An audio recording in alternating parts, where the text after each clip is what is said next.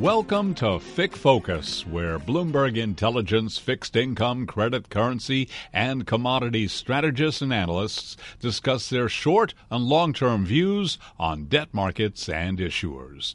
Now, here's the Bloomberg Intelligence FIC research team.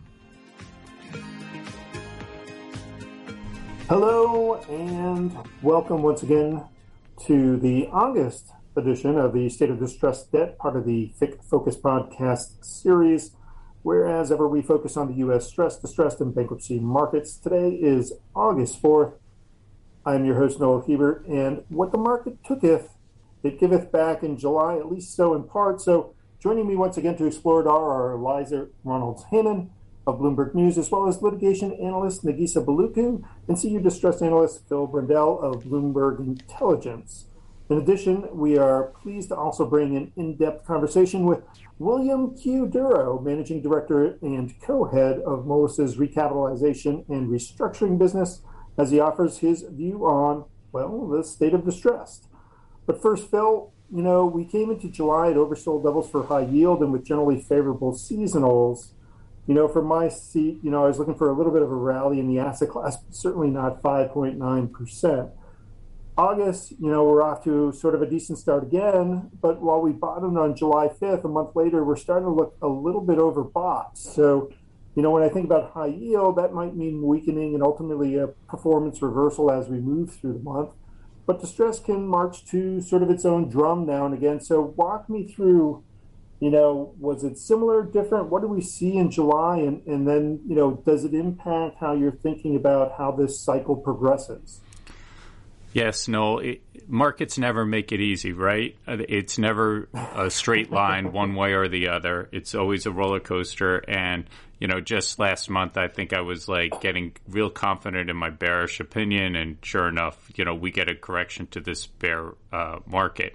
Um, you know, this was the first positive month of the year for uh, for distressed, um, and it followed six straight negative months. Uh, and that appears to be a limit for the distressed index. Uh, it's only had four times where it's had six straight months of negative returns. And there was in 2014, we added January of 2015 to make it seven straight months. But right after that, that was that kind of the end of the streak. So here we stopped at six. Uh, we had a strong month. This looks like a bounce to me. Uh, I, I a correction. I don't think that this changes my negative technical view.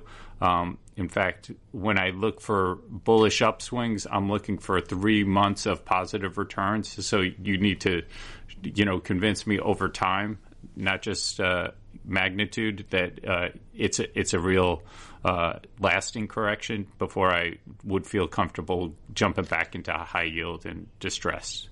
Um, you asked one of the differences that I noticed um, here that was really strange. Uh, we saw in July um, a whole bunch of new distress names that maybe really weren't all that distressed because uh, six of our top 10 performers were issues that basically just showed up in June and were out by the end of July.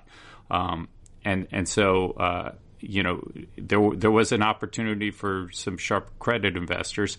Uh, but one of the things that was also interesting in July was the number of deeply distressed issuers, and we qualify that as that's yielding over 20%. If you're a performing note that's yielding over 20%, uh, we call that deep distressed, at least uh, in the Brendel household.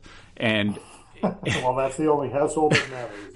and and, um, and and so with these names, this actually increased, and there was an increase of numbers there, and I, I, thought that was kind of a divergence, you know, where you, you actually saw the number of distressed names go down, and I think it just speaks towards the bifurcation in this market. If you're if you're considered uh, or if there's no real red flags, they're going to trade you very tight to market, and you're not going to be anywhere near distressed. Whereas as soon as you get out of uh, you know some questions start being asked, you're shunned and your notes go take steep drops. And we saw that in July with companies like Avaya, where they uh, mm-hmm. terminated their CEO and gave him a two week notice, uh, and at this on the same day they lowered EBITDA guidance by 100 million.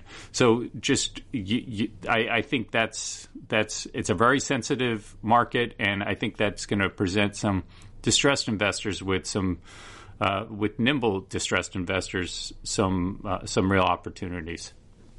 Yeah, no, it was definitely an interesting month, not least of which because the rally was really premised on sort of uh, you know the, the speculation that recession risk was rising, ergo the Fed policy was going to be forced into some sort of reversal by early 2023.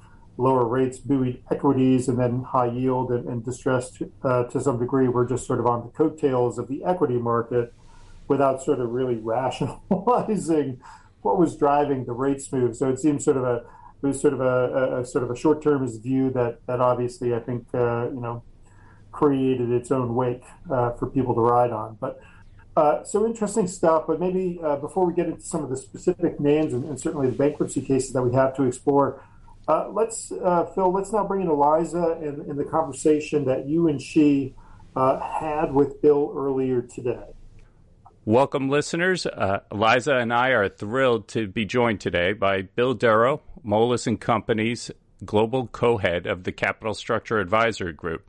He's had a distinguished career working both debtor and creditor assignments for more than 20 years, including some of the biggest restructurings that we're all aware of Petrobras, Hertz, American Airlines, among many, many others. I've had the pleasure of working with Bill earlier on in my career, and he is a top notch professional who just understands how to solve problems uh, when uh, debtors go get into trouble. Um, I, we're going to start this interview um, with uh, Eliza's going to uh, kick off a, sort of an outlook. And uh, welcome, Bill. Welcome, Eliza. Thank you. Hey, Phil. Bill, for better or worse, things are finally getting interesting in the world of distressed debt. Uh, we have everything from inflation and a recession to uh, exploding gas prices and all out war. Um, I'd love to talk to you about what sectors you expect to generate the most work over the coming year and um, whether you think that the Ukraine invasion is uh, going to be a persistent impact or what you see being most relevant. Sure. Uh, well, first of all, thank you for having me. Uh, Eliza, nice to meet you. And Phil, uh, it's nice to uh, to see your face. I guess the podcast listeners can't see our faces, but as Phil said, we've known each other a very long time. Um, so, uh, you know, we're obviously in uh, somewhat of an uncharted, I, I, basically uncharted territory, at least in, in anybody's, anybody who's alive's um, uh, memory. Um, we have very high inflation right now uh, relative to what people have experienced the last 20 ish years. Uh, I'm 57 years old. I remember when inflation and interest rates were double digit in the 70s, and it's all people talked about. It, it was all people talked about every day on the news. What's happening with inflation? What's happening with consumer prices? Um, what's happening with the economy? And I think the average person doesn't, you know, they hear about it, they say, "Oh, it's it's an issue."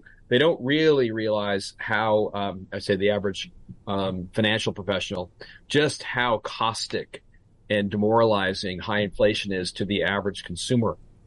Um, and, uh, you know, kind of fall of last year, we were seeing inflationary issues, but a lot of people thought it was the supply chain, COVID, uh, it's all going to work itself out.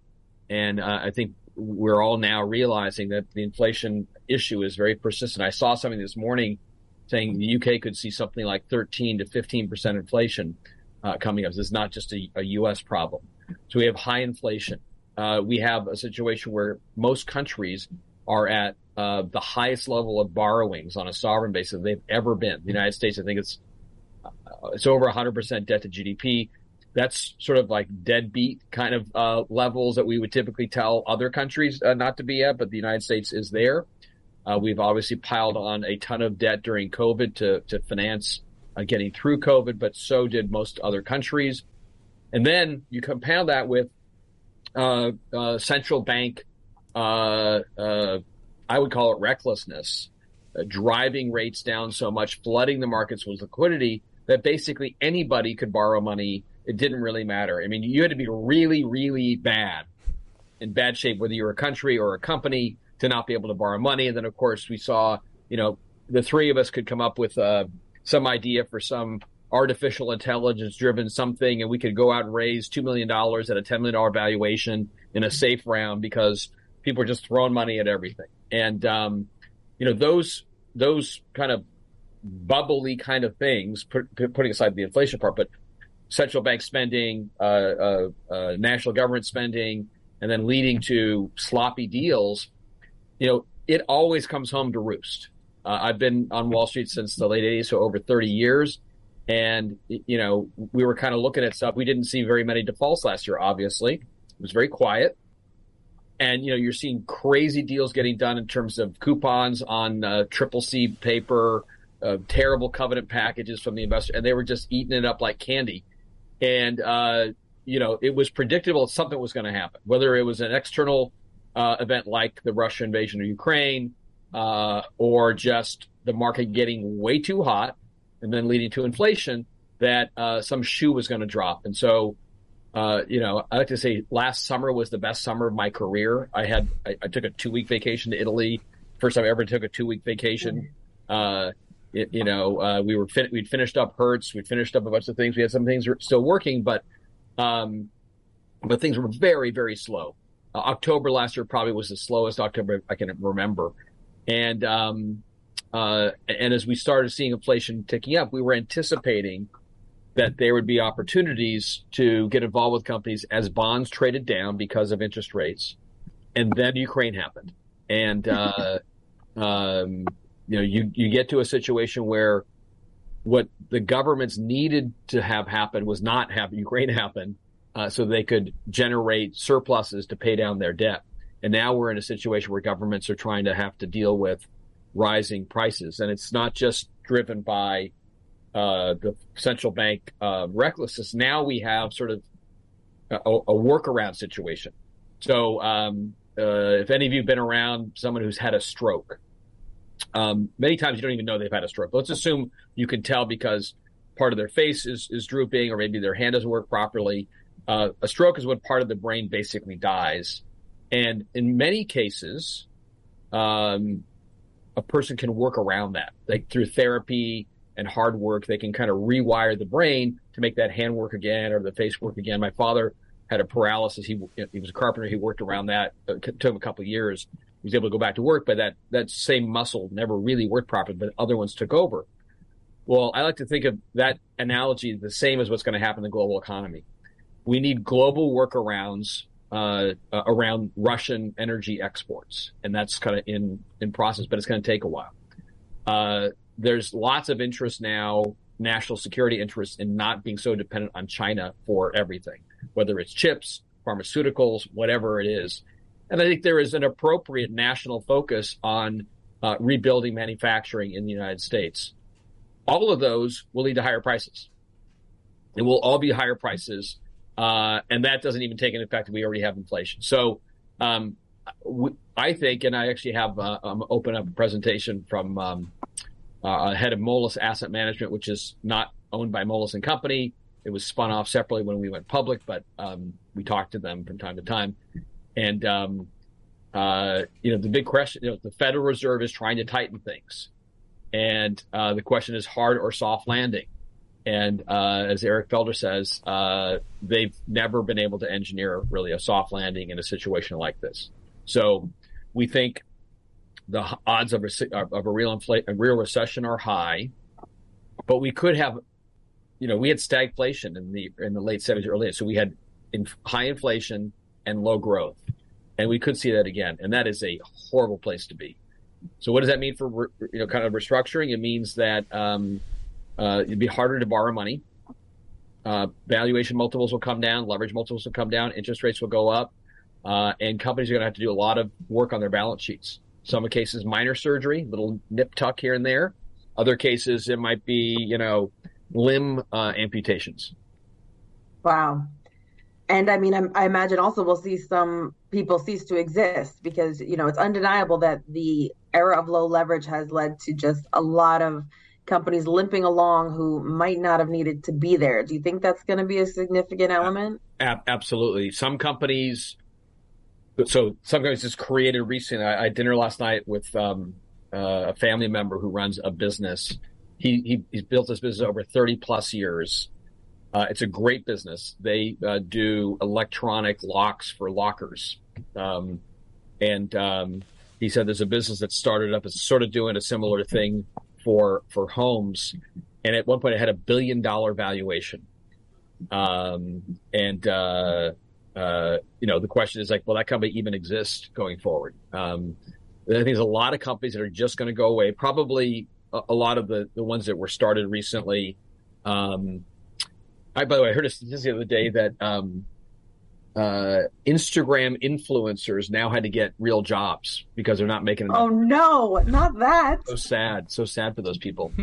um, Tragic. Uh, I, I, can't remember the specifics, but uh, you know, it reminds me of the what I used to call the Paris Hilton economy. Uh, Phil, you remember that uh, kind of before the financial crisis, you know, like 02, 03, 04, like what was Paris Hilton? What did she do to become so famous? Right, right. Uh, but you know, sort of like uh, people could take out second mortgages on their homes because their housing home prices going up, and they could buy a bass boat, and they could go buy a condo in Vegas, and you know, uh, again, money was so easy to get, and you and at, real estate was going up and you could take out all kinds of you know credit instruments, and people were just living way beyond uh, you know their normal kind of economic means, but everything was going up, and uh, and you know it feels like the last couple years been very similar to that. You know, all the uh, people, you know, day trading all day long on Robinhood and places like that.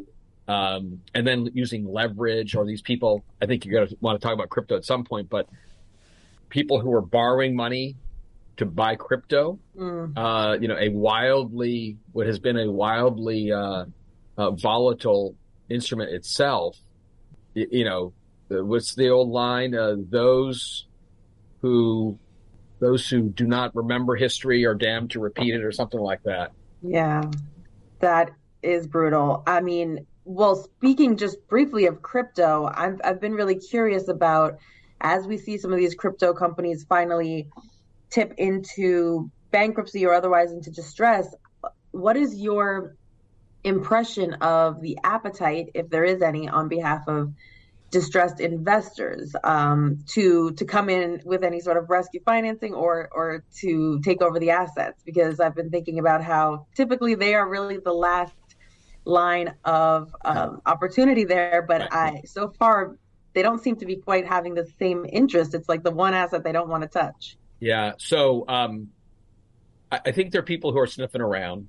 Uh, we are involved in, in one crypto case. Uh, uh, I'm not working on it, so like uh, sort of uh, uh, full disclosure, I'm not working on it, and I'm not an expert in crypto. I do. you know, like a lot of things, whether it was the dot com thing in the late '90s or the telecom explosion, and then and then blow up explosion in terms of financing all kinds of companies. Uh, there probably will be some place in the world for uh, uh, cryptocurrencies. Um, I, would think that governments are going to want to be more, you know, regulating them, uh, uh, both from a consumer don't lose all your money perspective, like we did with with the banks and with Wall Street after the Great Depression, um, as well as just the the lack of, of transparency. I think it's sort of an it's effectively an opportunity for governments to kind of step in um, and, and do that. Personally, I, I own a little bit of uh, of uh, uh, Bitcoin through an ETF thing, but I sort of did it because everyone said you have to own something. Uh, but I still don't quite. I, I understand that blockchain technology is this sort of uber um, safe uh, way of doing things. And Moelis has just launched a blockchain effort, which is, you know, not just focused on, on cryptocurrencies. It's blockchain being used for all kinds of things. Um, I'm an undergraduate liberal arts major, so I'm not a computer scientist.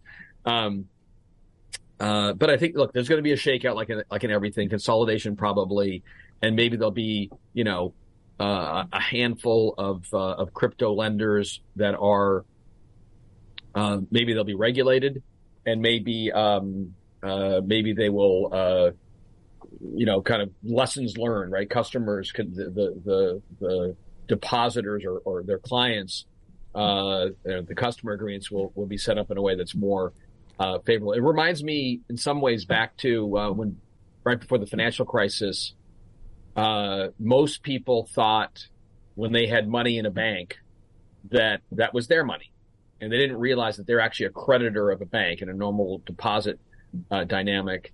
And same thing uh, in in many cases in um, in securities accounts. And mm-hmm. you know there are a number of people, uh, my recollections, who got stuck, um, you know, in Lehman uh, because they kind of had the wrong type of account. Um, and you know that was sort of caveat emptor. They should have they should have looked into it. I, I remember around that time, um, uh, a lawyer at Paul Weiss was telling me about the, you know, kind of the bank arrangement, and I called up Ken Moelis, and I said, "How much money do we have in the bank?" And this is, you know, the firm was only a couple years old, and we had like eighty million dollars in the bank. And I said, "Where do we keep it?" And I won't say which bank, but you know, yeah. kept in a certain bank. And I said, "Well, you know, that bank could go down. I mean, we don't know what's going to happen, and uh, we need to have a, a client trust account, not a deposit account." And so I got on the phone with our CFO or controller, and ultimately he got on the phone with our bank representative, and and I had an email uh, kind of describing what it's supposed to be, and he says, "Oh yeah, the guy says that we have that." And I said, "No, no, no. Remember, the lawyer says that we're supposed to get the actual agreement." And look at it and read it. And it turns out we didn't have the appropriate one. We had a deposit account and we, you know, you know, we're pretty, we're financial people. Mm-hmm. Um, and uh, luckily, it was never really necessary, but we converted it to a trust account. Wow. Yeah. The is like people people don't really read their agreements. They, most people don't really know what they have, and I think people gen gen uh, tend to generally expect the government, like, oh well, they couldn't do that because that wouldn't be legal, you know. Um, and they overlay like, uh, oh, it's a bank, FDIC. They probably said no FDIC, but they kind of ignored that. Yeah, yeah. It's it's a, been a big shock for a lot of people, I think, and the echoes from Lehman and the banking crisis are stark. Um, Bill, the one. Uh, sorry to interrupt, Liz. Oh no. You you just inspired me. Um, one of the things that drives me crazy, like because I've been taking a look at Voyager and Celsius and these recent crypto bankruptcies, and you, they're fifty page user agreements, and we know that just generally speaking, investors, and this goes for institutional investors as well. Not everyone's going through with a fine tooth, you know, comb and and figuring out, you know, where their risks are and that sort of thing. And it does seem to me that regulators, uh, especially for crypto, but regulators have been focused solely on disclosure. Disclose it and you're fine. It's almost gotten to the point where you could put into a document, we're disclosing that this is a Ponzi scheme, and like you, you, know that makes it okay. Absolutely. And it, it's it's the vacuum of real regulation, and I think that's a resource problem as well. But you know, just any thoughts on th- that whole concept that like investors and it, what frightens me is I see GWG Holdings, which is also one where a lot of people got into these liquidity bonds for this life insurance policy portfolios, and you see these letters to the docket. And, and as a bankruptcy professional, it must break your heart to like kind of see that when you see consumers actually led down that road. Yeah. Yeah, I mean, you know, obviously institutional investors have access to top flight lawyers who can look at those agreements, and the average individual uh, can't afford that. They're putting thousand dollars in, five thousand dollars in. They're not going to go hire a lawyer for five thousand dollars to to review a fifty page agreement. Um, uh, you know, I'm not a financial regulatory expert, but uh, my my dad uh, was born in uh, he's not alive anymore. Born in 1924 so he lived through the Great Depression, and um, you know, so much of the uh, safety net around you know savings and and the financial world was kind of created then.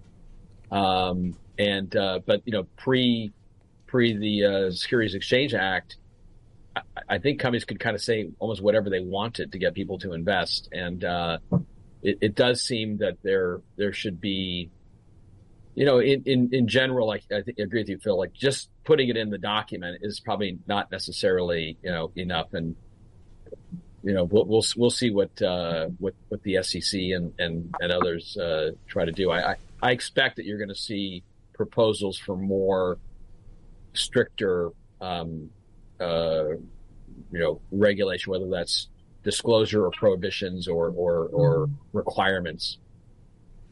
Well, speaking of user agreements or contracts that don't necessarily get read thoroughly, or if they do, they're not fully understood or, or realized. Um, I want to talk about the phenomenon of these creditor battles, creditor on creditor violence, as we call it, and really more specifically or more inherently, the asset transfers, drop downs, spin outs that have been happening that are, you know, spark outrage and backlash, but are perfectly legal according to the agreements. So, one of the things Phil and I have been talking about is is this really new? Um, and of course, to some degree, similar uh, events have been around for a long time. So, what's your perspective on how new this trend or phenomenon is, and and whether it has it changed in what ways, and um, who really ends up winning and losing in the long run?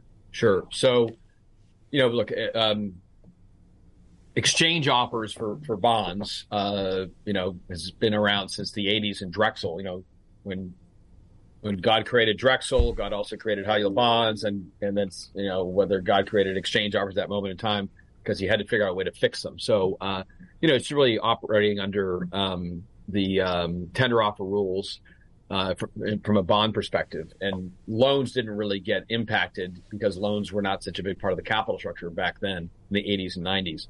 So the technology really does go back to Drexel and, and, and bond exchange technology and you know you're usually doing it to try to avoid a bankruptcy, um, whether it's pushing out a maturity or or turning off interest or something like that.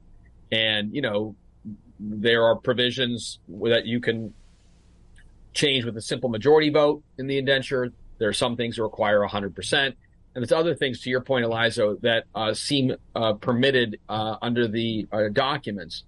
And, you know, the technology has gotten you know, better, better, better. I mean, this is something that we do a lot of. You know, we like to, uh, we're very proud of the fact that mo- mo- more than half of our company side engagements are done totally out of court.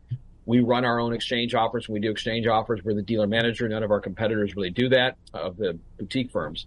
Um, so, you know, from my perspective, if I'm advising a company, uh, you know, it's usually uh, because there's an issue right? You have an upcoming maturity. Mm-hmm. Um, maybe you have a covenant issue, uh, or like we're seeing right now, there's just a bunch of discount in the bonds, and so that maybe it's opportunistic to capture some discount. Um, mm-hmm.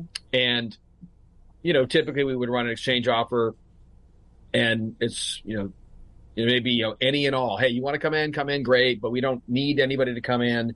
You kind of create a um, you know, a bit of a psychological game for people. Uh, in hmm. other cases, you need a certain amount to come in, uh, either because of that simple majority or or because you need it to just to get down the road. So we, we advised iHeart for years before the big restructuring happened, and we did a whole bunch of things: consent solicitations to open up an indenture, uh, to then allow us to issue some more debt, and then getting some you know near dated debt to exchange into a new piece of paper to basically kick the can down the road. Um, so I, I, I personally don't see anything, you know, wrong with with that as a if you're sort of trying to accomplish goals. Um, what's really interesting, I think, where you're alluding to is, um, you know, it used to be back when I first met Phil, if you were a bondholder in a you know 10% senior unsecured bond, that was kind of your only position in the capital structure, uh, and everybody kind of worked together in that tranche. Uh, it was sort of all for one, one for all. Um, and uh, so if there was a, an ad hoc committee of maybe three or four institutions, they looked out for everybody else. You know, everybody gets treated the same way. Uh, and as time has gone by, you see more and more where ad hoc groups, uh, it's more sort of uh, my old colleague, you may remember him, Phil Richard Nevins used to say creative finance is done at the expense of the person not in the room uh, or not at the table. Um, and there's another uh, great phrase. Um, the head of the uh, UAW, I think, used to say this. sorry, not auto workers. If if you're not at the table, you're on the menu. Um, and so what you see now is ad hoc groups forming uh, and to it's almost like the old uh, men's clubs. You know, you, you could only be a member if you were, uh, you know, a white Anglo-Saxon Protestant, uh, no Catholics, no Jews, no women, no black people. Um, you know, sort of like, okay, we're going to form an ad hoc group and we're going to negotiate with the company, and only we get the goodies. And you've, you know, um, you build in discounts and fees and all kinds of things like that. And um, uh, so you've you've seen that that dynamic uh, probably the last uh, you know four or five years. And what's what's what's gone even farther now is uh, now there's not even any sort of loyalty to your ad hoc group. So you might have an ad hoc group with four or five institutions, and while someone's on that ad hoc group, they're kind of working behind the scenes to cut their own special deal. They might jump off that group and form a new group. Um, I, I, don't think there's any professional who looks at that and says, "Wow, that's great." We, we love that happening. Other, other than it creates more more seats possibly for the professionals to work on, but mm-hmm. it is. Um, I, I, don't think it's a positive development for for the industry in general. Uh, I think it breeds distrust. Um, you know, if if there's sort of an assumption, we we all formed a group together, we interviewed lawyers, we interviewed, we hired people, and then for you to jump off that committee and go work against me some new committee you formed, I, I think that um, you know it's it's really going to lead to distrust. Now, maybe the answer is people have to sign real cooperation agreements at the outset, uh, mm. saying you, know, you can't go do that. Uh, maybe, mm. maybe that will be um, what happens. But I think a big part of the reason for that is it's been really hard to generate good returns in the distress world. So how do you do it? You don't do it by buying the right security. You do it by buying a security to then you know, it used to be, I mean, Phil, you'd, you'd buy security and say, look, I think I'm going to, I'm going to pay 40 cents for it. I'm going to get 60 cents. Now it's, I'm going to pay 40 cents for it. It may be worth 38 cents. But if I can figure out a way to write a new money check and, you know, get discounts and fees that all in together is going to be a great investment. Um, I think it's mostly a byproduct of there not being great investment opportunities. And hopefully, um, you know, as we see the credit markets being extremely less uh, less um, accommodative, people can make money the old-fashioned way, which is by just buying the right security.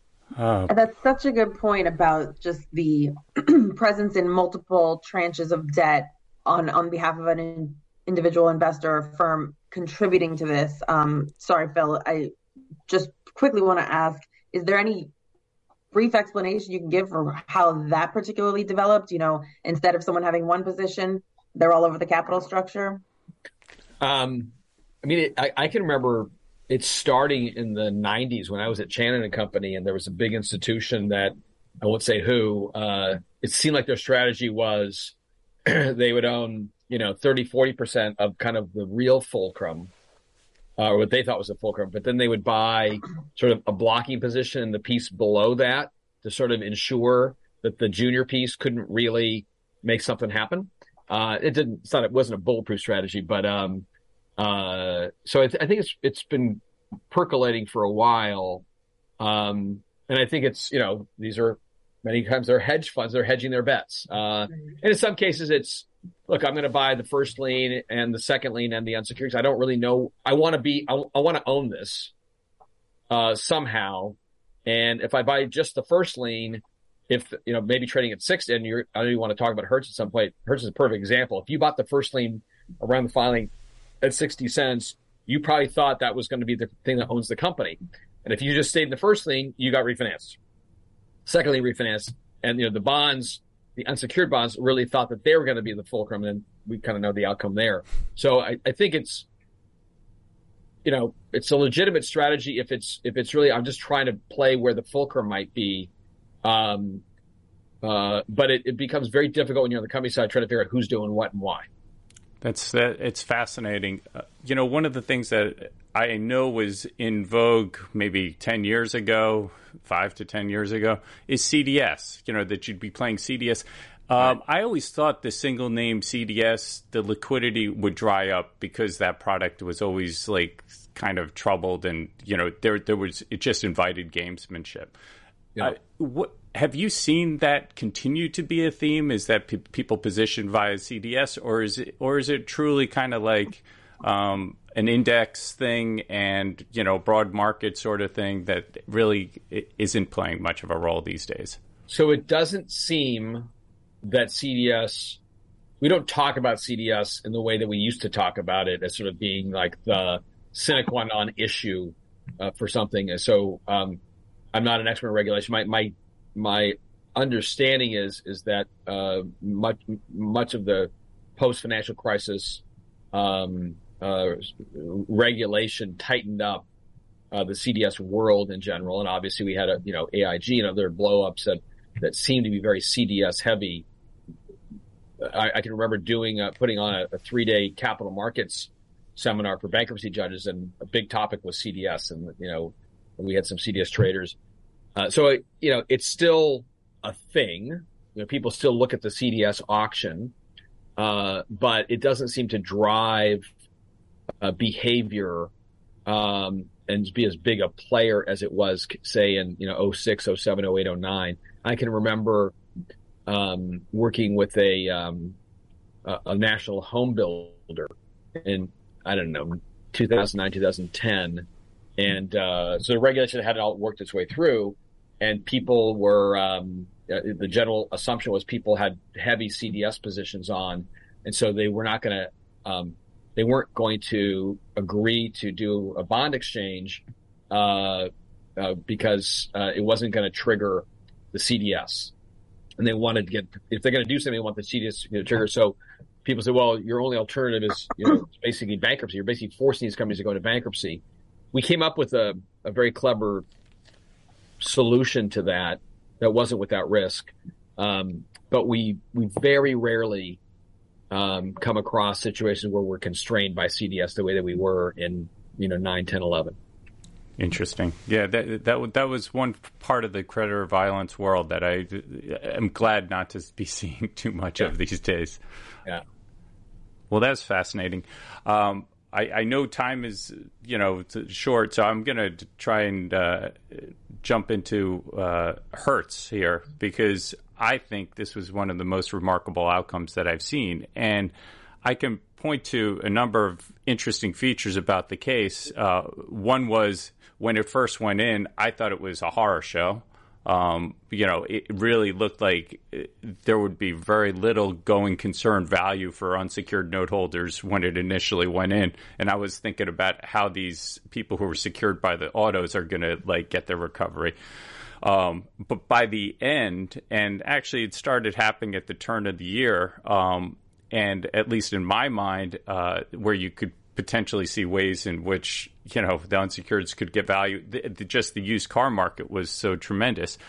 But one of the things that you did as debtors advisor, and you know, the, I, I, congratulate the debtors board in general, was um, you put together a deal and then you went to an auction uh, framework and the recovery for shareholders. I took a look yesterday. Shareholders, old Hertz shareholders, if you just held on to whatever you were given, you would be worth eleven fifty a share today.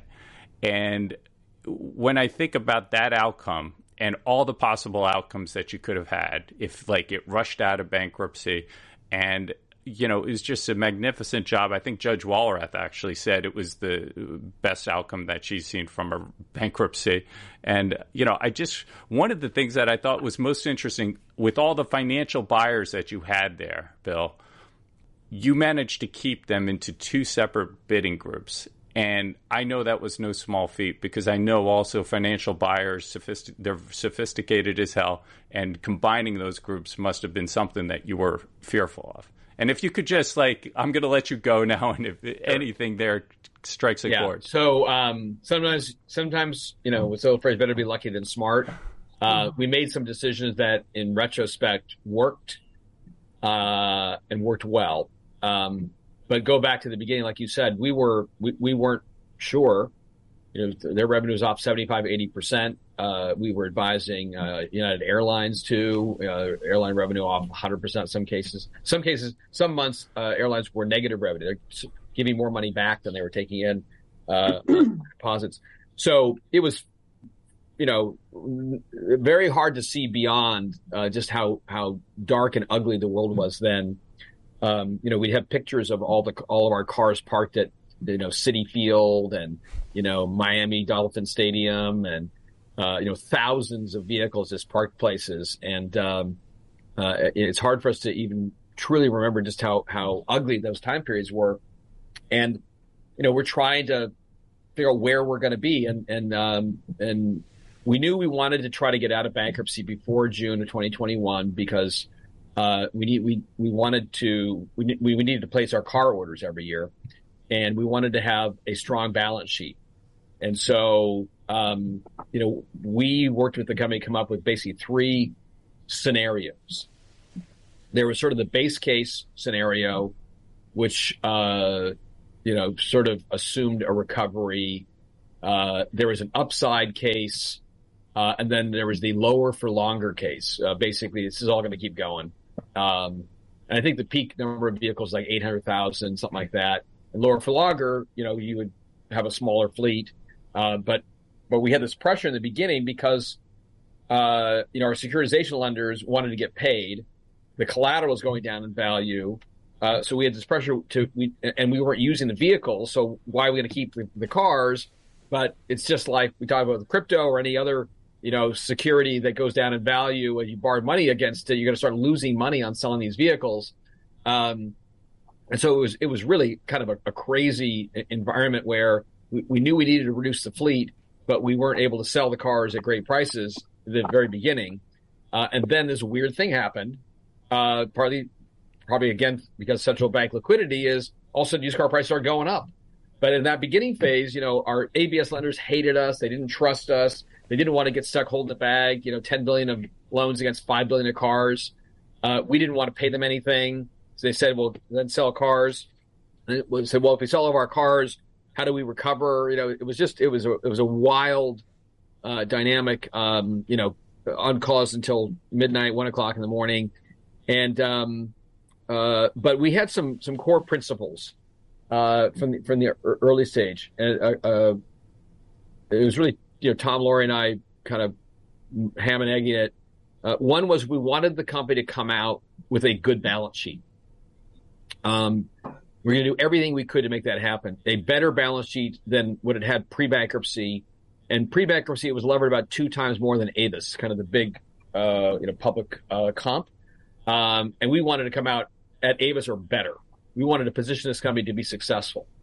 Um, number one. Number two, well, so a lot of that we knew we were going to re- need to raise a bunch of money to do that. We couldn't just convert debt to equity. I mean, could try, but we thought better strategy is to go to find some really big checkbooks uh, to to finance it. So we, in our minds, we needed to raise a couple billion of equity.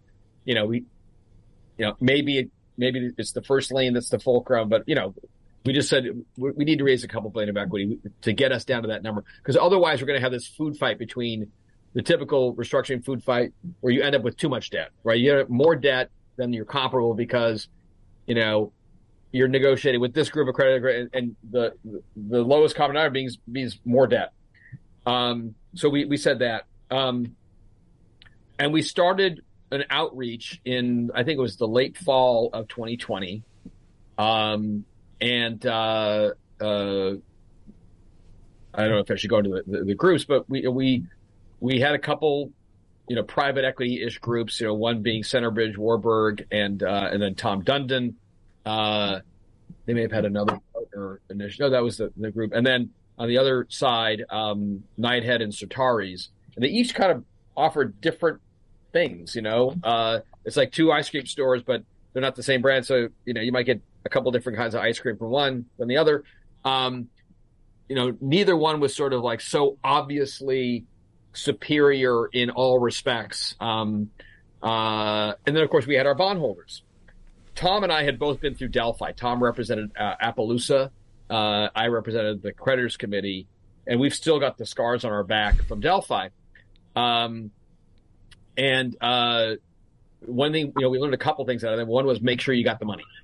Have don't don't assume the money will be there when you're ready to go you know, come out of bankruptcy. And so we were very focused on getting committed capital as early as possible.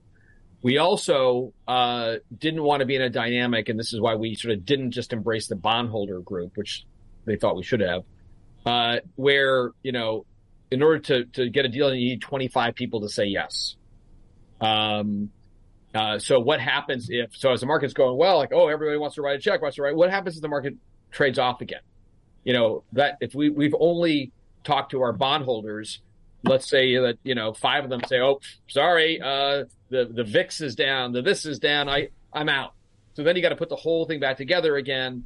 And so we said we don't really want to do that. We want to have you know some big institutions who their job is to write big checks who are at the table so that if worse came to worse and the market fell apart again, uh, we could still get the company out of bankruptcy with a, you know, Warburg uh, Cerberus, sorry, Warburg Centerbridge or a Certares uh, Knighthead, maybe at lower valuations, but we'd still get that company out of bankruptcy.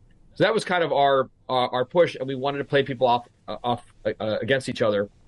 And then as the market kept getting better and better, and people wanted to put money to work, that really played to our to our advantage that we were able to, and this next piece was was, um, I mean, Tom had some really brilliant ideas. Uh, one was if you want to play in the auction, you can't object to the results of the auction. Uh, like you're either in or you're out, and so we got everyone to agree to that, and um, uh, and we designed the capital structure. We said this is what it's going to be. So you know, here's the rules to participate. Is what it's going to be, and people played along. Um, uh, you know, at the end of the day, the bondholder group really, really wanted to own the company, and uh, I, I, think this, you know, having so many people in that group uh, was made it difficult to manage, and they couldn't be as um, as nimble at the auction um, as uh, you know the Knightheads, Certares, and Apollo came in group because it was just three institutions and they all had their representatives there physically in the room. Um, you know, they were able to, to pivot uh, better, but uh, at the end of the day, kind of didn't really matter because um, we paid off our, our bonds in, in full. And to your point, Phil, at the time, I think we thought that the value to the, I'm not going to remember exactly, but I, I, I think we had like a hundred, I think we thought it was like a billion dollars of value going to the shareholders. So maybe that was um, five bucks a share, six bucks share, something like that. I, I can't remember, but uh, uh, I mean, it was a pretty remarkable. And we did some like I think we raised $20 billion throughout the bankruptcy case. Uh, we did the first ever public equity offering of a company in bankruptcy, you know, the, the Hertz ATM. That was uh, Ken Moelis's idea. Um, that that was amazing because like people were buying. I mean, some of those shares were sold. I think it was like twenty three right. million was raised, right. and it's like yeah. those those shares ended up being a home run that you sold to right. them. I mean, right? Yeah, I think we I think we sold them around three bucks or two and a half bucks, something like that. And uh, it was bizarre in uh, many ways. Yeah, I mean, I look, I I um, I'm not a lawyer, so it means I'm not a securities lawyer, but so you know the SEC kind of my understanding is kind of call up and said, "What are you doing?" Even though someone had asked them on a no names basis if it was okay, so they didn't actually say stop, but I guess when they call and ask what kind of questions you're supposed to stop. But um, what's crazy about that to me is essentially the SEC was saying we would be okay if you sold shares six months before the bankruptcy, but not when you're in bankruptcy. When like literally all of your dirty laundry is out there, like you're in bankruptcy. If someone wants yeah. to buy your shares, like you should let them buy your shares. Yeah, yeah, that, that's a great point. It kind of and you, you, no, go ahead. Yo, you get something like I mean, it, you're seeing some of the same dynamic in Revlon, and actually, I, like Revlon's one where I like it wouldn't surprise me. That's a company that's been held up away from the market for 37 years. That if like maybe a strategic might be interested in it, and like yeah. you could see, you could. I I I now look, I I you know I've seen equity do well in bankruptcy and I've seen it come out, you know, like, you know, it happens, but it's very rare and right. it doesn't happen a lot. And, and so it's uh, one of those things that I'd say you've got to be very lucky and things have to work out and you have to have like Bill Derrough as the uh, financial advisor coming up with an auction mm-hmm. structure that is really just geared towards getting value to the shareholders. I thought the board did a great job there. I mean that was that was amazing to me. Well i'll tell you this um, when we were starting the kind of negotiating with the, the different proponents i think the proposals we got were like the 45 to 50 cents in the dollar range from the bondholder group, from the Center Centerbridge group, and from the Knighthead Certares group, something like that, because that's around where the bonds were trading.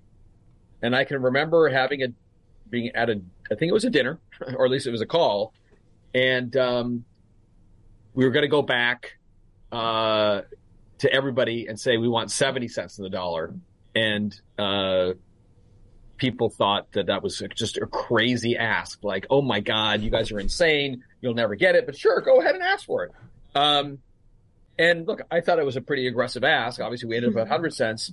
Um, but I can remember also Vincent Intrieri. Uh, uh, he wasn't the chair of the board. I think he was chair of the uh, uh audit committee. Uh, but you know, used to work with Carl Icahn. I mean, very experienced, um, distressed by. Remember him saying that, that you know, inimitable Vince voice. You know, I want to get something for the shareholders. Um, and you know, Carl, he'd been put on the board by Carl Icahn. Carl used to own forty-ish percent and Carl was out. He'd sold. Uh, so he wasn't doing it for Carl. He was just doing it for the shareholders. And um, the nice thing was is that uh, we were all aligned on that. You know, was uh, how do we try to drive something that really creates value? You know, the standard operating procedure in restructurings today, kind of the lazy approach by uh, the professionals is, oh, we're just gonna we're gonna embrace the first liens, or we're gonna embrace the second liens, or the you know, the sort of pat, um, we're going to do a deal with them. We're going to put it through and then, you know, they can fight us on valuation, but that's what we're going to do. It's not really how do I get as much value for everybody? And we really, it wasn't just Tom, uh, Lauria and Bill Derrough. It was, you know, members of the board led by Vince. We really wanted to try to make the pie as big as we possibly could to try to get something to shareholders. Um, and I think that's a, a public company. It's the right thing to do. That's what you should be doing when you're advising uh, a, a, public company is instead of sort of the path of least resistance or, you know, what's going to get me uh, is design a strategy uh, that will lead to the greatest recovery for the largest number of, of uh, classes.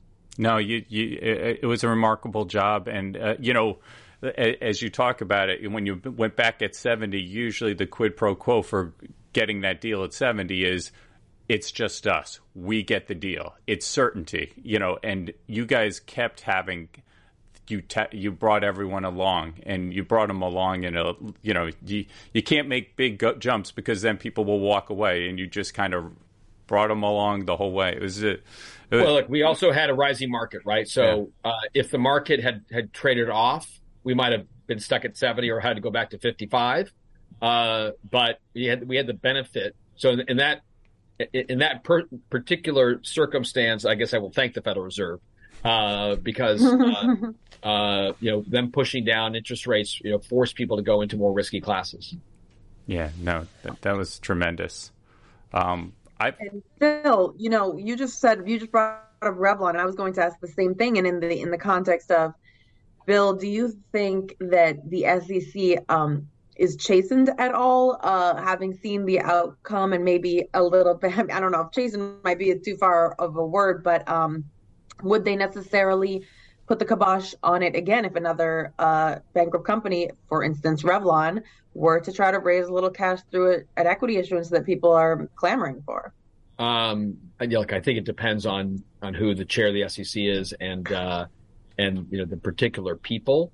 Um, uh, I, think it's going to happen, and I, I, hope that we're the ones to do it. I, I mean Revlon. I think it's going to happen. So to me, there's no legitimate reason why you shouldn't be able to do that. Mm-hmm. Um, and uh, and the bank should kind of contemplates it because the only way you're allowed to do super priority priming is if there's no other capital available. So there's sort of this presumption that there's might be lower ranking capital uh, available, mm-hmm. and um, you know, we had said in our in our filing we want to do up to a billion dollars of equity. If we had been successful, uh, unclear if there was that much demand, but if we'd been successful, we would have. I don't think have ever had to raise our dip, uh, wow. and it would have been a very different dynamic. Hard to say we would have the same kind of outcome because we still would have needed big big checks to come in. Mm-hmm. Um, but uh, uh I, I, think it's going to happen, uh, Eliza. We just got to find. You know, you need uh, uh, uh, lawyers who are willing to kind of push the envelope a bit. And um, I mean, look, we should probably just go down and talk to whoever the people were at the SEC and kind of walk them through Hertz and say, like you said, like, you see, That's a pretty uh, yeah. pretty good case study. One for one. Right. yeah. Well, by the way, you, I know you want to talk about American Airlines at some point. Uh, you know, we represent the creditors there, but uh, shareholders through the strategy we engineered, the merger with U.S. Air, I think creditors ended up with like ten billion dollars of value or something like it. Some crazy big number. Um, so it, to your point, Phil, usually when a company goes into bankruptcy, the equity gets significantly, if not completely wiped out. Uh, but it's not by no means a certainty. No, the, the, the longer you are in distress, the more you realize there's very few certainties. It's it, it I've seen things go wild. Um, speaking about American, I just I, am going to do this briefly because I know time is uh, running short. Uh, American received nine billion dollars free and clear during the pandemic to you know to help it. The industry uh, received a ton of uh, you know billions, tens of billions of dollars. Is that a one timer? Do what do you think? Like, I mean, I, am sure when you did American Airlines the restructuring, it would have been nice if uh, U, U.S. Uncle Sam was ready to like hand over cash free and clear.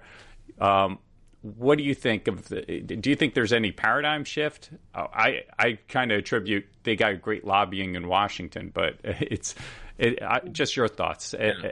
So, um, I mean, look, it's it's very analogous to the financial uh, uh, bailout. Uh, I'm I'm friendly with a number of um, members of, of the House of Representatives and a, a, few senators, and I remember talking to. I'm trying to remember who was that uh, member of Congress or, or a senator, but early on, uh, and I said uh, you know, it was very early in COVID, and they, you know, like the first their first relief bill was like a hundred million dollars or something like that. Hundred, you know, it, was, not a big number. And I said, uh, "Oh, I, I, I can remember they they they passed something, and they said, oh, you know, uh." You know the, the TARP was only nine hundred billion dollars, and we just did something that's one point one trillion. I said, which you're not understanding is that TARP was only one piece of all of the firepower that we put behind the financial system. Um, and I remember doing this math when you added up all the guarantees of bank deposits the Federal Reserve did, uh, TALF, TARP, all the programs, it was something like $14 trillion of firepower that was put behind the system, and GDP was about $14 trillion. So it was about one times GDP. And I said, uh, you know, we've got to, I've, never been in a situation in my life where every company, every business is down, you know, 30% at least, and some, you know, 100% I said you're going to have to do a much bigger number. You know, if GDP now is I don't know, it's like 19 or 20 trillion. I said I think you're going to have to do, you know, the the the money you're going to have to put into this. If you assume that GDP's been cut by 30 percent, you're going to have to fill that hole. It's going to be six or seven or eight or nine, you know, whatever, whatever the numbers ended up being. Uh, and I ended up being pretty right in terms of the the aggregate. Um, to, to your question about so should the airlines have been or, or uh, you know gotten bailed out I remember getting an email from a senator. Uh, I won't say who. Uh, I knew him before he was a senator, uh, and actually he'd been on a company that we restructured. That's how I got to know him. Um, and he said, um, "Shouldn't we just let the companies go bankrupt and then the creditors will own it?" And the issue was not their capital structure, who was going to own it. The issue was just liquidity. Um, uh, there was just no liquidity. I said, well, you know, no, you shouldn't do that. If you want them to fire all their employees, well, that would be, you know, that would be a good strategy. But if your goal is to, to maintain employment levels, so people still have money coming in, uh, you're going to have to figure out a way to, um, uh, to bail out the airlines. I mean, they, they, were the tip of the spear, right? I mean, I can't think of, you know, we, we advised Expedia early on in the crisis. We're involved with United for, um, I mean, the, the COVID crisis, United from, I don't know, May-ish, uh, until, uh, end of last year a bunch of different things. Um, and, uh, you know, Hertz was off 75, 80%, but airlines, like nobody was flying, right? And so, uh, it wasn't their fault that COVID happened. And, um, sure, they could have gone bankrupt and someone else would have owned them. Uh, but in the meantime, you would have lost hundreds of thousands of jobs. And remember, at least from a Democrat perspective, uh, most of those are union jobs. Uh, so there's lots of pressure on the Democrat side, and then um, you know on the um, on the Republican side, those were big businesses. So you kind of had a confluence of uh, of events. Um, but you know, I don't know uh, how your uh, your organization fared from a, a, PPP perspective, whether you received any money or, or tried to get any money or not. Uh, I don't I don't think Moelis applied for or or would have gotten any, but you know, so many. My kid's school got PPP money. The Boy Scouts of New York got PPP money. Uh, it really filled filled a, a necessary hole. Um, sorry, it was a necessary uh, uh, tool, I think, to fill holes. Um, I do think that there was some significant sloppiness in, the program where you know there are a number of companies I think that took in money but didn't necessarily keep their payroll going the same same way. Fascinating. So I, I think your question was around the, the pension. Is that right? Oh yeah.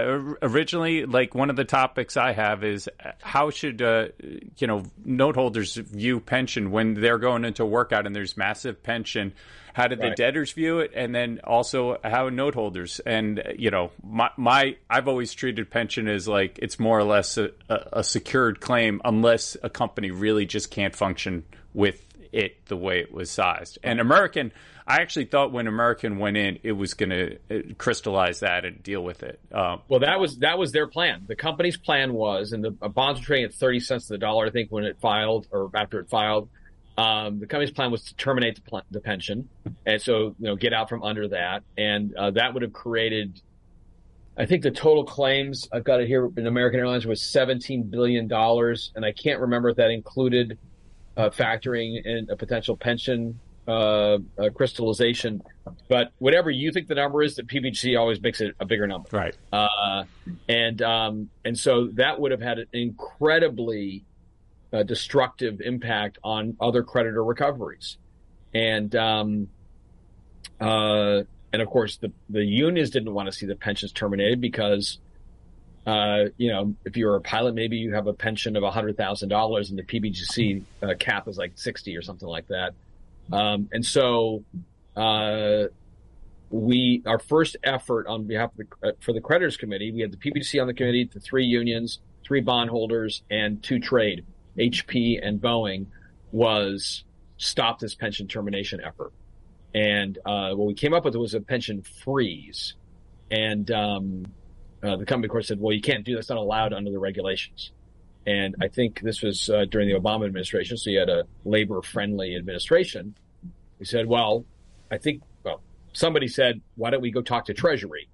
And so we got a special Treasury ruling that allowed us to freeze the pension. It took some other things had to get done, but that was uh, really led initially by the creditors committee's lawyers and the lawyer uh, for the pilots um, from uh, Steptoe Johnson, uh, Phil Agusti, um, really working, and he's based in Washington, really working the uh, Washington angles to um, to get that approved, and that became kind of like the initial uh, piece. Um, obviously, we don't see that many that many pensions in in the world today, uh, but um, you know what typically happens is people get around the issue by having lots of secured debt and the secured debt comes out first. Um, uh, it'll be interesting post COVID with all these companies that have done refinancings with unsecured paper. Uh, if they start come start getting in trouble, uh, and they and they haven't done a bunch of exchange offers to secure up the balance sheet, uh, what that will look like, Phil. Um, you might we might be back to the future where we have a bunch of you know unsecured claims in a bankruptcy case and a big pension that some people would like to terminate and some people may not. Interesting, very interesting. Bill, do you have any final thoughts, words, or like? Uh, I, I know um, we're both uh, immensely grateful for you to take an hour of your time and uh, you know really spend with us. And this has been a fascinating conversation. No, it's uh, thank you for having me. My, my only, I guess, final parting words would be is, uh, uh, you know, put your put your helmet and goggles on because I, I think we're going to have uh, uh, I, I, I think we're going to have a a, pretty active uh, restructuring cycle. Uh, it's already starting. We're seeing kind of the the weakest companies, you know, you know falling, filing for bankruptcy, uh, and um, uh, the the federal bank, the, the Federal Reserve and central banks cannot allow inflation to get out of control. Uh, I remember as a kid when inflation was out of control, when mortgage rates were double digit. My first house I bought uh, was in 1993 in Santa Monica, and the mortgage rate was about 8.75 percent. And that seemed really, really attractive relative wow. to what I'd you know seen in my lifetime. And uh, most people, you know, people under 45, under 50, have never really lived in an inflationary environment. And, uh, you know, the average American going to the supermarket and says, I, came out of the market with $100 of groceries and it's half the groceries I usually buy. Um, so, uh, um, the, the, the Federal Reserve and other central banks are going to have to kill inflation. Uh, it is very caustic on, on, on uh, consumers. And, uh, so that's going to I think it, we're going to probably have some kind of recession. It's going to be a hard landing. And, um, you know, you see these companies who say, oh, you know, like Caterpillar just reported and said, uh, you know, something like, you know, good earnings because we pass on all the increased cost to our customers. Well, like mm-hmm. that can't go on forever. Um, and, uh, uh, when people come out of the market and say, you know, a gallon of milk is 10 bucks, uh, it creates real political pressure. Yeah. No, to, to... So, I think we're going to have a rocky road, unfortunately, again. Yeah, incredibly sobering. Um, yeah. Well, thanks again. This has been Thank great. You. Um, you know, it's interesting that you gave us the classic book to bill. It sounds like the bookings are high uh, for restructuring, and uh, and and so I guess we'll be talking more about the billing part probably, uh, you know, in the next right. twelve months. Right. Thank- well, uh, it's been great talking with you, and I'd be happy to come back uh, in uh, six or 12 months so we can uh, check back in. Oh, I'm definitely taking you up on that. Thank you very much, Bill. Thank you so much, Bill. Wow. So great stuff. A lot there, certainly digest. Uh, let me also thank Bill for taking the time. But uh, let's also keep drinking from the fire hose for just a little bit longer. And let's bring Negisa in since we've been shunning her for so long. Negisa, uh, still some stuff happening in your world. Maybe let's start with some recaps. I know there's a little bit of update uh, in terms of the, the Revlon situation, as well as maybe a little bit on J and J. So, so what's going on with those names?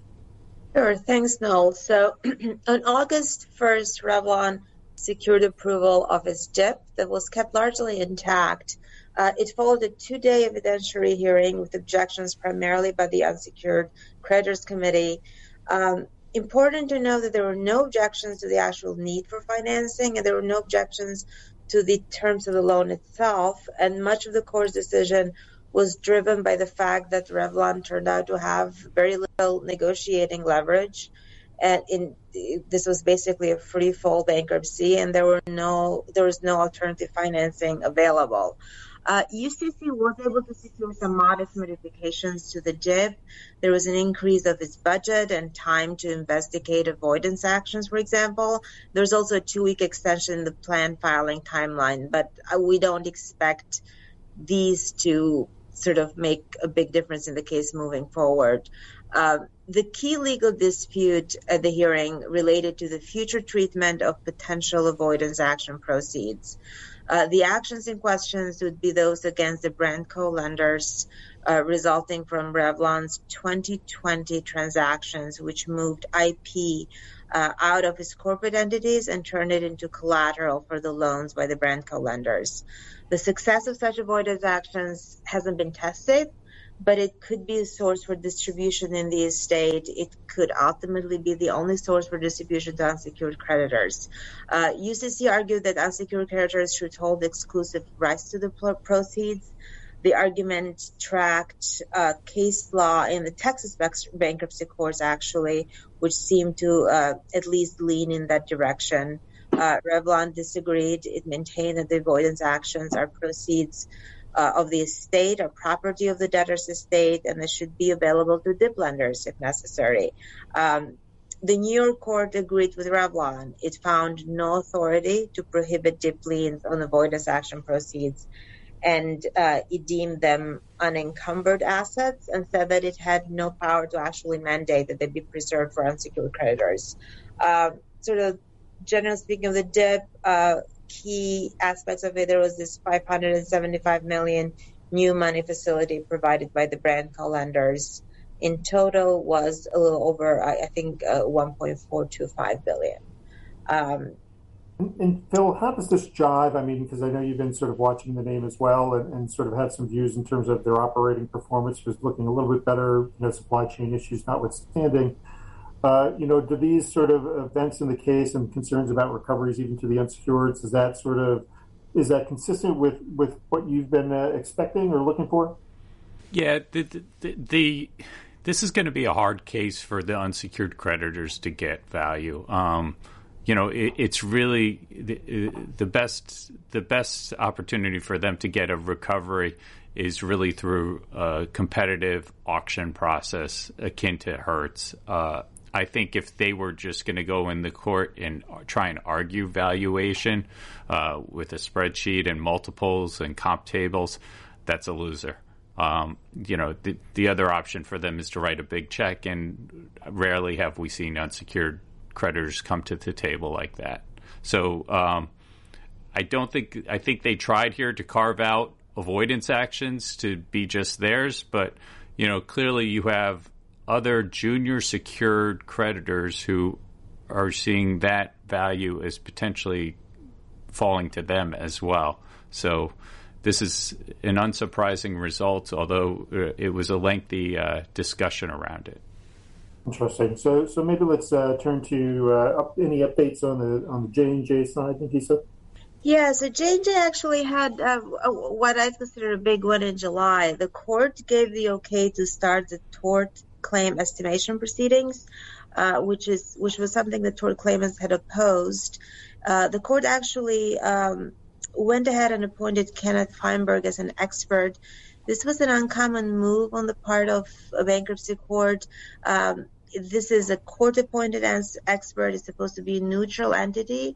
His job is to produce a report with respect to the estimation of talc claims in bankruptcy. This is not the final word in the case. It can be challenged by uh, both the debtor and the tort plaintiffs who can hire their own experts and most likely will. Uh, but we ultimately think it's a, it's good news for J and J. Um, when allowing the estimation to start, the court once again refused to allow individual tries to go uh, to, to, go forward, which is something that tort uh, plaintiffs had again asked for. Uh, there's no generally uh, there's no bankruptcy court guidance on how to structure estimation proceedings, but at the very least, it will mean more data, mean more time in bankruptcy, and as a result, more opportunity for J and J to negotiate a settlement. Um, the next topic up for dispute in there is uh, whether or not talc claimants will be allowed to submit their own plan of organization. Um, for now, it's likely that the court will continue to give J and J more time to structure its own plan and sort of see where things fall down the road.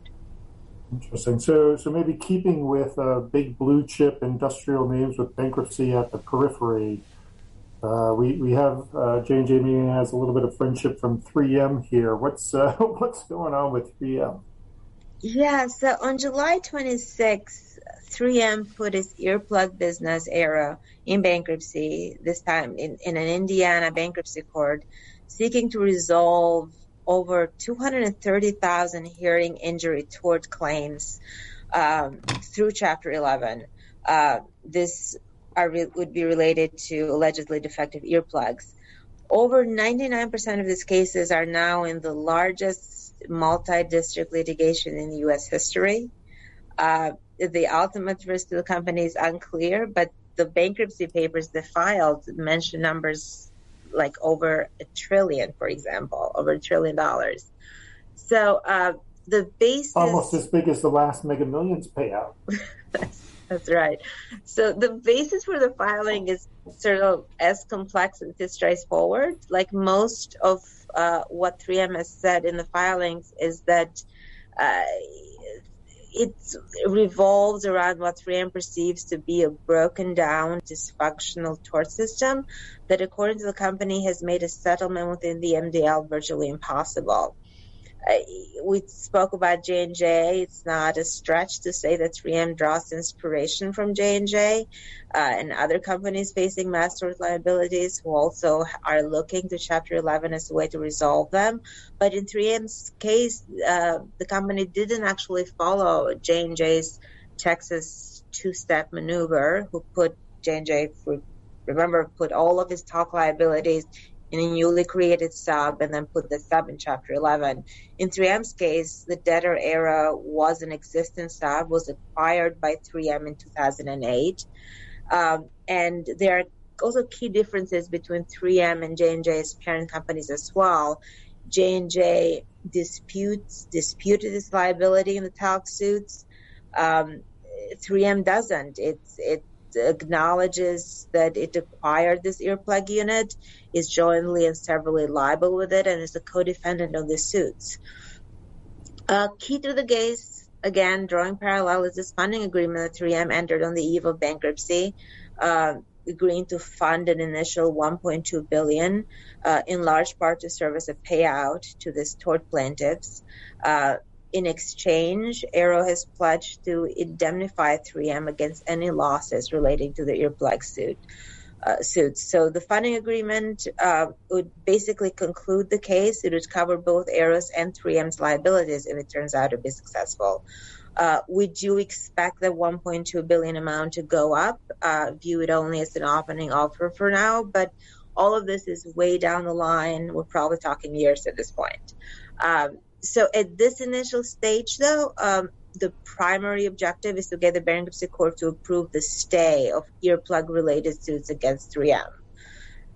Basic bankruptcy law to stay suits against a debtor, not basic, much more complex question when you're dealing with a non debtor, and even more complex here when you're dealing with a non debtor who is a parent who is obviously solvent and who is jointly and severally liable with uh, with a sub that's in bankruptcy. Um, the attempt to pause a suit relies on a combination of bankruptcy court's automatic stay, but also the court's general general equitable powers. Um, Aearo had asked for a TRO at the very beginning of the case, the same day it's filed. Um, it, there was a very contentious hearing in July and ultimately tort plaintiffs agreed to a three-week stay of depositions and trial deadlines in the MDL case. Um, a preliminary injunction hearing is set for August, and we'll be watching that very closely. There's some uh, potential hearings on the uh, violation of the automatic stay in August as well. And those hearings will give us, I think, a good initial understanding of the extent which 3M may be able to take advantage of the Chapter 11 tools. Um, this is a novel use of the bankruptcy system. We expect it to be very contentious. 3M does have an uphill battle, but uh, there's obviously no clear way of doing this. There's no roadmap for this. But that said, even if it's able to secure sort of a short, modest stay of tort lawsuits, it may be able to get some negotiating leverage, and sort of we'll see where things go from there. So, so what dates are we looking at in August? Is this uh, late August, mid August? Exactly mid August. Um, the preliminary injunction hearing is August 15th and 16th. There's an August 18th hearing on um, uh, on automatic stay.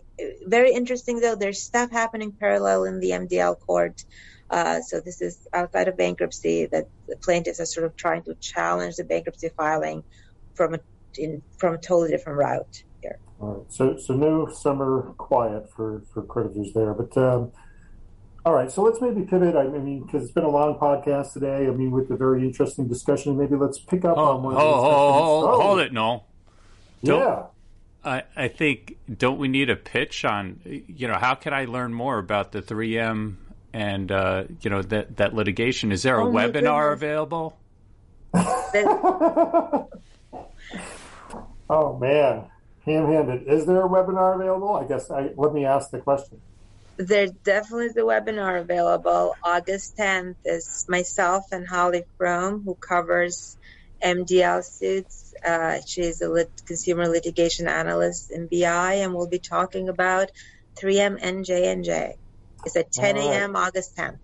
So, so to our listeners, I hope you're listening right as this comes out. Otherwise, you're going to have to listen to the review of the webinar as well. Now, Phil, can I proceed? Absolutely. All right? all right. So let's let's go to wrap here uh, because it has been a long podcast. But I do want to wrap and get everybody's sort of views on, on something that actually came up in Eliza, your and Phil's conversation with Bill, and that is uh, you know something that's sort of unique in the in the bankruptcy space a little bit right now, and that is crypto. Uh, maybe uh, Negisa, since you're on a roll here, let's start with you. I mean, obviously we've got some bankruptcies in the space. Uh, let's let's maybe go around the horn here and, and get some thoughts here.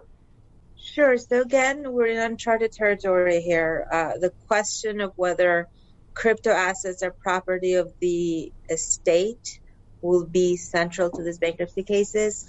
Uh, we've covered Celsius, um, where this question came up right at the beginning. Uh, in Celsius, there's 1.75 billion assets on the petition date.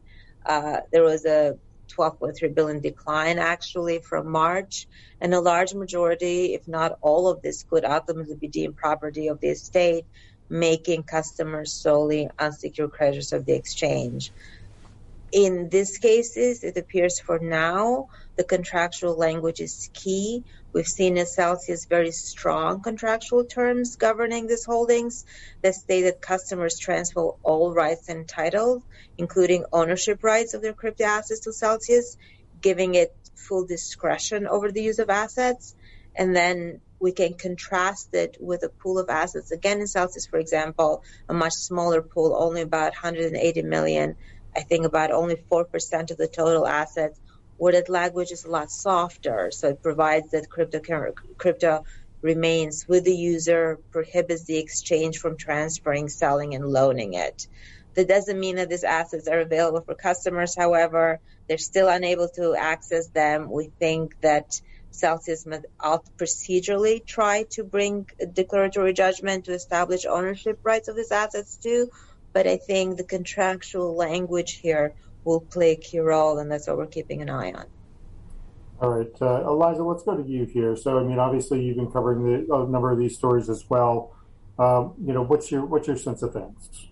Well, one of the things I'm just really curious about is whether and what interest there will be in rescue financing and just the, the type of uh, distressed guys and quote unquote vulture investors that are usually the last line of defense for distressed companies. You know, it's their last hope for who might come in and boost the whole situation or take them out of bankruptcy through a bid or buy up some assets.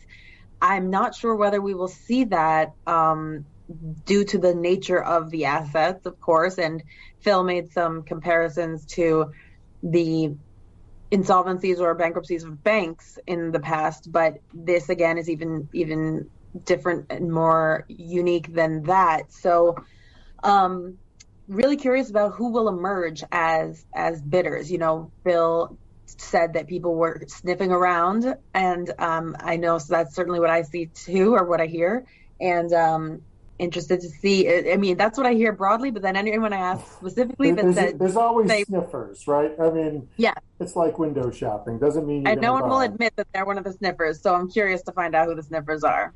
Yeah, and it's interesting, and obviously not not exactly the same, but we did get news today about uh, BlackRock working or teaming up with Coinbase in terms of trying to uh, improve the offering there for, I guess, retail clients or whomever. But Phil, last word to you in terms of this crypto stuff. I, maybe Eliza already stole your thunder here, but uh, any last thoughts here?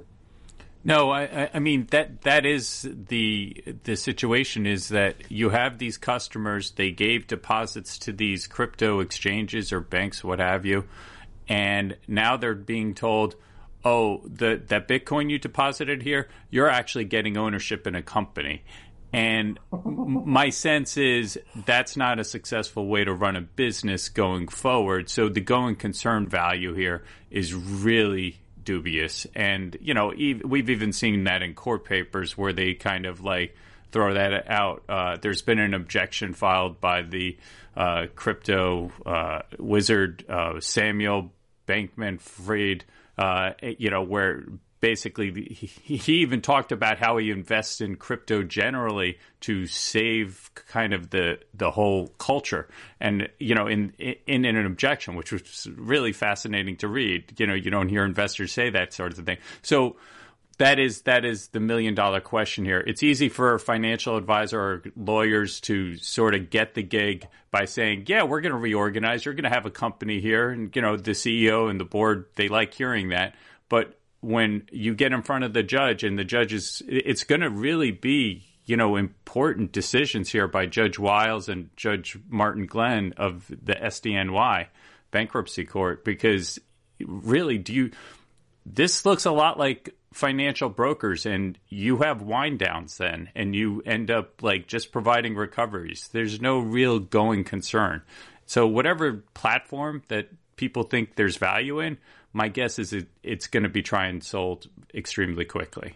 And Voyager's already teed up bidding procedures, and I think that hearing is today, um, August 4th. All right. And, and for those who may have missed it, also a very interesting interview with uh, Matt Levine that he did with Sam Bankman Fried, I guess maybe a couple of weeks back that uh, you can find probably on Terminal and on YouTube and whatnot. Uh, with that, uh, we, we appreciate uh, all of our listeners' patience and, and joining us again for this uh, August edition of the State of Distressed Debt podcast. Hopefully, you found it all as interesting as I did. And, you know, as always, we look forward to seeing everyone back here in September. Take care.